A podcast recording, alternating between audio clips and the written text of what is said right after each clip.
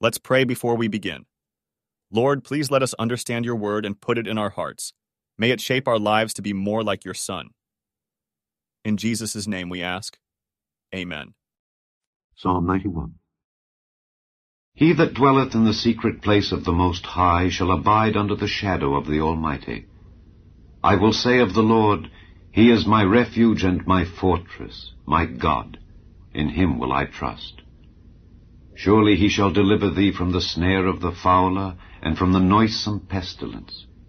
He shall cover thee with his feathers, and under his wings shalt thou trust. His truth shall be thy shield and buckler. Thou shalt not be afraid for the terror by night, nor for the arrow that flieth by day, nor for the pestilence that walketh in darkness, nor for the destruction that wasteth at noonday. A thousand shall fall at thy side, and ten thousand at thy right hand, but it shall not come nigh thee. Only with thine eyes shalt thou behold and see the reward of the wicked. Because thou hast made the Lord, which is my refuge, even the Most High, thy habitation, there shall no evil befall thee, neither shall any plague come nigh thy dwelling. For he shall give his angels charge over thee, to keep thee in all thy ways. They shall bear thee up in their hands, lest thou dash thy foot against a stone.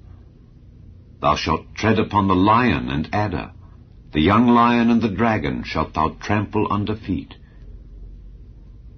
Because he hath set his love upon me, therefore will I deliver him. I will set him on high, because he hath known my name.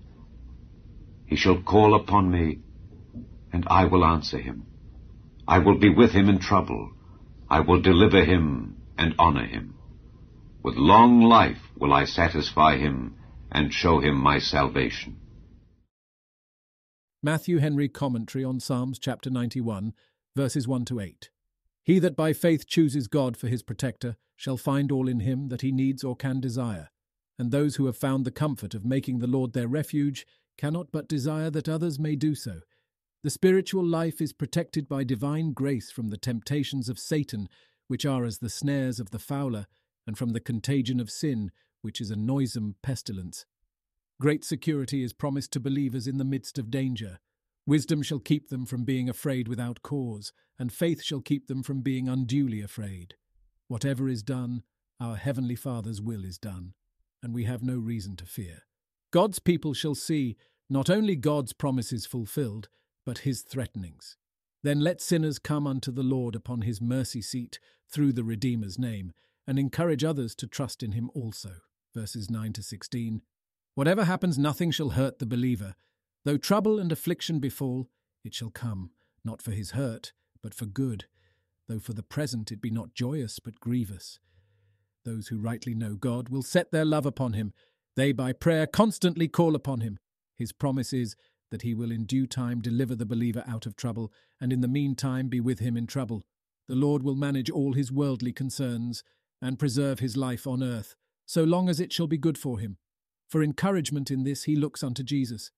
He shall live long enough, till he has done the work he was sent into this world for, and is ready for heaven. Who would wish to live a day longer than God has some work to do, either by him or upon him? A man may die young, yet be satisfied with living, but a wicked man is not satisfied even with long life. At length the believer's conflict ends. He is done forever with trouble, sin, and temptation.